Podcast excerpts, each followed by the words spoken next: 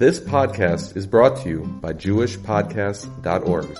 Start your very own podcast today at JewishPodcasts.org.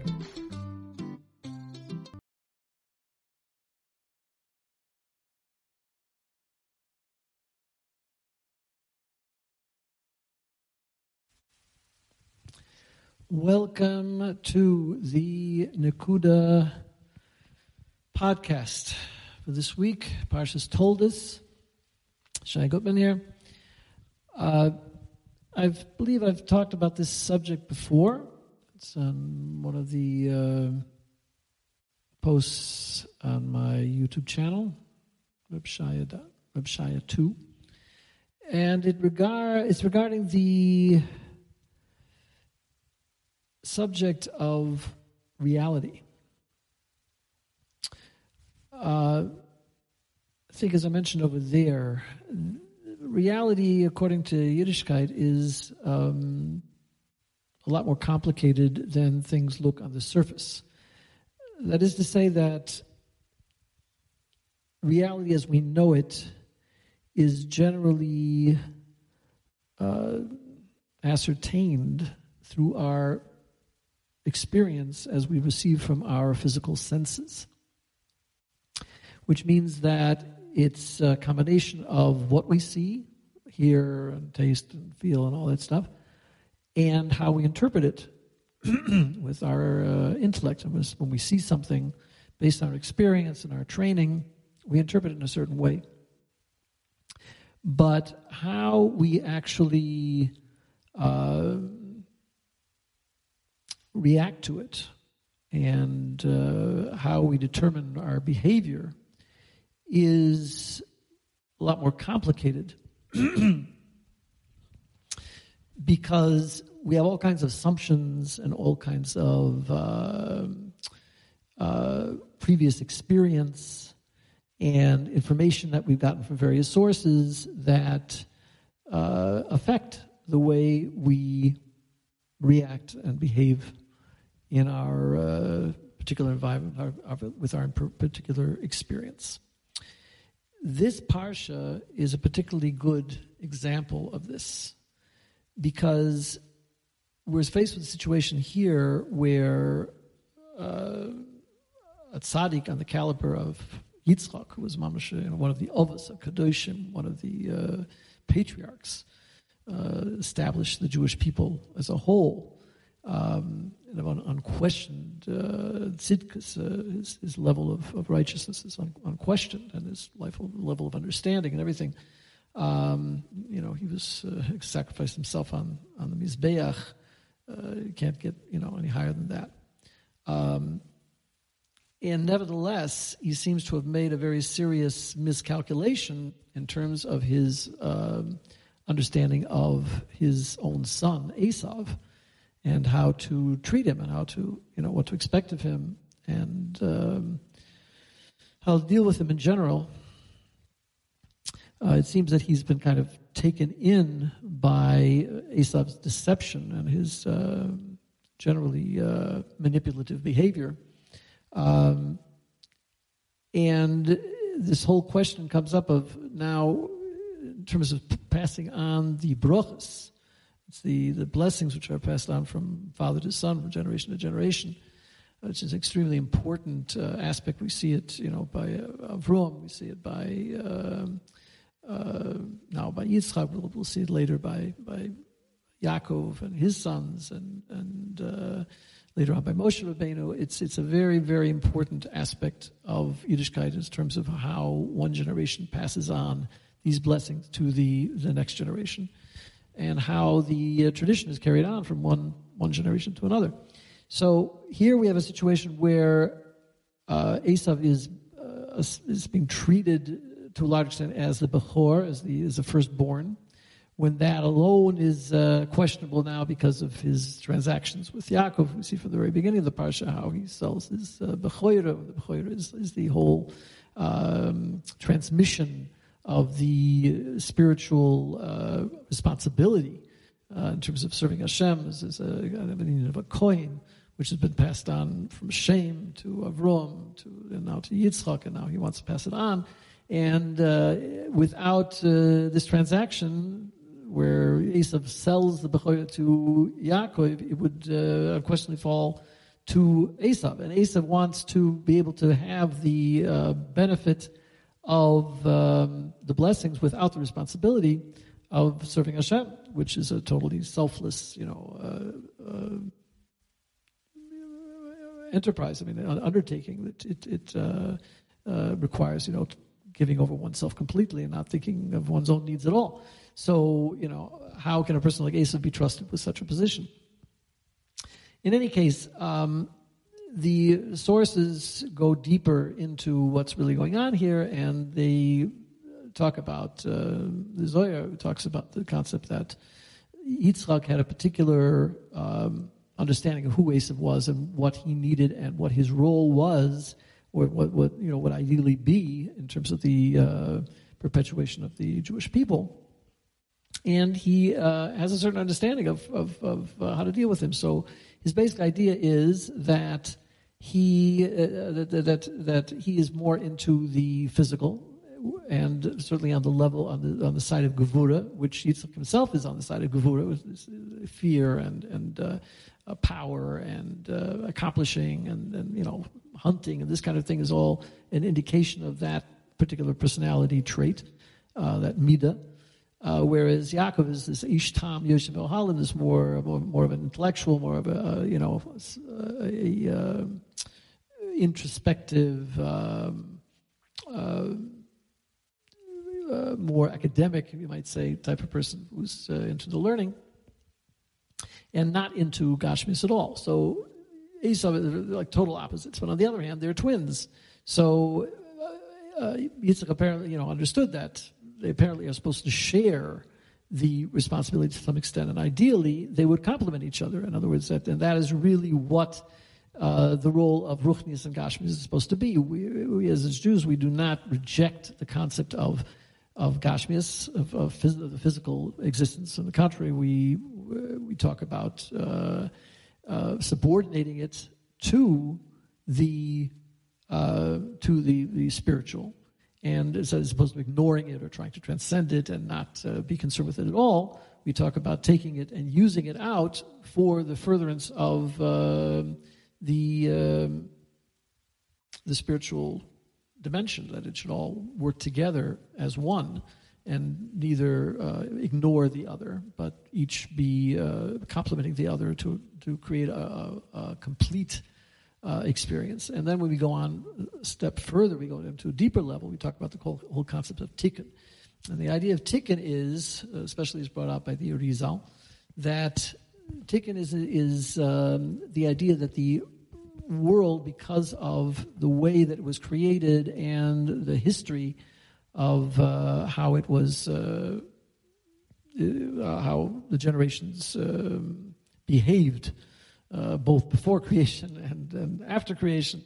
Uh, the whole idea is that um, originally the, the world was created actually with the Midas Din, this, this, uh, strict Gevura, the left side, which, everything that Esav actually represents and um, it was not able to be sustainable on that level of being purely din. And therefore, it had to be, there was a certain um, destruction that took place, the concept of the Shviras Keilim. And, uh, and because of that, it was necessary to make a tikkun to, to, uh, to correct that whole structure so that it would be. Um, Hashem would would put in the aspect of mercy and chesed as being in partnership with the din, so that they would both serve together to create this uh, total uh, sustainable world. Uh, unfortunately, the tikkun that was supposed to be handled by Adam was. Um, totally messed up by the fact that Adam and Chava uh, participated in what's known as the Chet Eitz Hadas. And without going into tremendous uh, depth and, and, you know uh, arichas in this, this idea, but basically what happened is that there was supposed to be uh, Hashem left over certain elements of creation to be uh, have this tikkun to be elevated by Adam Rishon. And when they sinned with the Eitz Adas, not only did they not create that tikkun in terms of correcting the things that still had to be corrected, but they threw everything else into the into the the pit uh, by mixing everything together, good and bad, and and everything got totally messed up. Uh, and there were a few times during history that this could have been corrected. For example, Matan Torah, when Moshe Rabbeinu gave the Torah, except that then there was the Chet um, Egel, which messed that up. And then later on with Shlomo Melech building the Beis Hamikdash, and then certain things messed that up. So whatever, each time we try to rebuild it and correct it and create a situation where you know the ultimate tikkun would would be able to happen, and uh, for various reasons it didn't happen, and that's why we're still working on that today. But the the uh, intention of each of the Avos was to to correct this uh, massive uh, cataclysm that happened when Adam Rishon uh, um, messed up with the Eitz Adas. So in any case, Yitzchak was also concerned with this same problem. And the very fact that Hashem uh, corrected the original, in a sense, uh, created this correction of uh, putting together and partnering the Midas Adin with the Midas Harachamim, uh, Yitzchak was taking a uh, Yitzchak was taking a lesson from that, and he was um, understanding that uh, here we have these twins, Yaakov and Esav, and they also represent this idea of din and rachamim. So obviously they have to serve together to be able to create the shlemus, the, the, the totality of this package that's going to ultimately correct the, uh, the situation of Das, uh, the, the, the, correction of the, of the Chet of Das. So it was his intention to, um, to carry this out by giving the brochas instead of the klolas, the curses that resulted from the Chet of Eitzadas. And here he's going to give brochas instead. And by giving the brochas, he's going to, uh, with, with Esav playing the role of the Nachash, of the, of the snake, and Yaakov playing the role of, of Rishon, and uh, whatever, and Rivka playing the, the, the Chet of, of, of, of Chava, and the fact that just as the Nachash uh, brought about the Chet of Esadas through deception, that Yaakov would also have to use deception in this case, but that I guess he didn't have that in mind, but whatever. The point is that this was all supposed to be a, a massive correction for the Chet of Eitzadas. And, and it did work in the sense of that, that it, it wasn't according to exactly how he had it planned out, but what had to happen was that the brachas would actually go to Yaakov instead of Esau, and that could only be brought out through this whole massive uh, uh, episode to be played out, and everybody playing their roles in that episode. In any case, it didn't turn out the way he planned it, but it turned out the way it was supposed to turn out, and everything happened the way it was supposed to happen because that's how it had to happen. But it was not according to his original intention. And what we see here is very clearly that even the biggest tzaddik that has a plan for how he's going to correct the world and bring about, you know, Mashiach, bring about that, that, that, that, that the ultimate tikkun should happen, and it doesn't necessarily happen the way he wanted it to, but because of the way that he understood things to be, even though they weren't correct. Everything, every, every uh, he was playing the role that he had to play, and, and whatever happened happened the way it was supposed to happen, according to Hashem's intention, even wasn't necessarily according to his intention.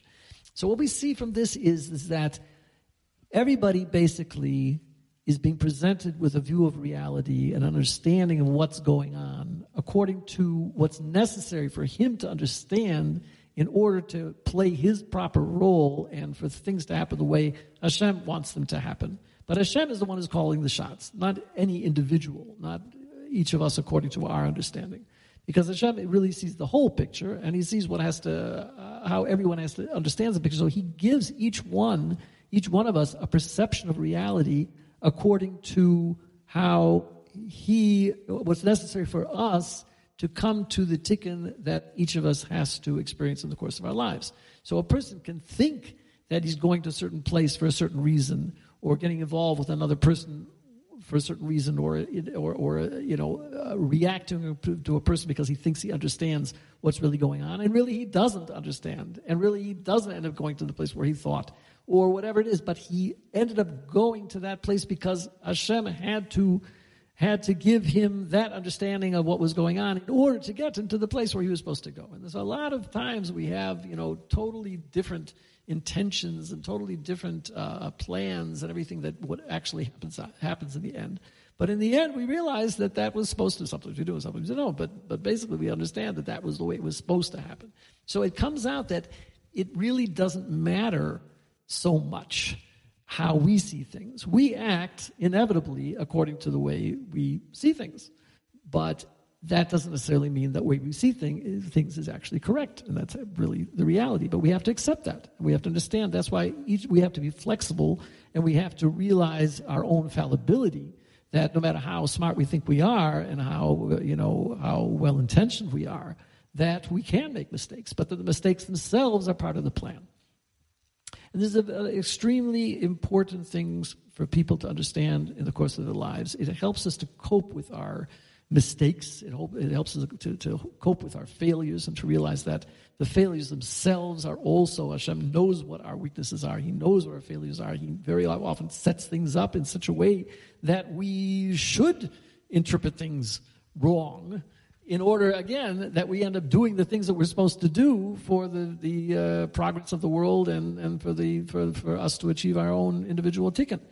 And that's what was intended to be. And, uh, you know, it's, it's, just a matter of accepting that and not, uh, uh again, it, it's, it's a largely a, a, a matter of our own um, intentions. It was if we have, if, if we're, we're mean to do well, that counts for an awful lot uh, in the end. You know, there's this uh, popular phrase, uh, good intentions pave the way to hell. But that's not really true. It's, it's, uh, it's if, if you have good intentions, then first of all, you can trust Hashem that He's going to you know, help you to get to the place where you're supposed to go. And also, He's not going to blame you uh, if you made an, a mistake in judgment um, and you, you know, with the intention was really to serve Hashem uh, and it ended up uh, again that things you know turned out differently the way you intended them. But it was it was at least with the proper um, from the proper perspective. This even goes so far. Uh, it's it's, it's, a, it's a hard thing to go into, but um, there's an idea of certain neshamas that that uh, behave very badly. Uh, at the beginning of the creation of the world, whatever, this very early stages, and um, eventually, even though they were mamish meshuim, they were eventually um, eventually forgiven because of the fact that Hashem put them in a very rough position to begin with. It was they were created in such a situation that um, things were uh, you could barely expect for them to behave any better, even though you know they had a choice. So this is all taken consideration in the final judgment uh, in terms of how Hashem you know, treats us in the end, the fact that, you know, there are extenuating circumstances and everyone is judged according to their particular position. And, uh, you know, it doesn't mean we should be easy on ourselves, but it, it, doesn't mean we should be overly hard on ourselves either. In other words, okay, so look, everybody has to, everybody has to know what, what they're supposed to be doing and, uh, and uh, uh everything in moderation, whatever. But in any case, this is an important thing to understand. Bottom line is, is that reality has many different levels to it um, we don't see the whole picture. We there are many things we may never know in the course of our you know physical lives anyway. Uh, why things had to happen the way they did, um, and how things you know turned out in certain ways. But even the biggest tzaddikim um, can also make miscalculations, and again, it's part of the plan. And uh, everyone should take that in stride.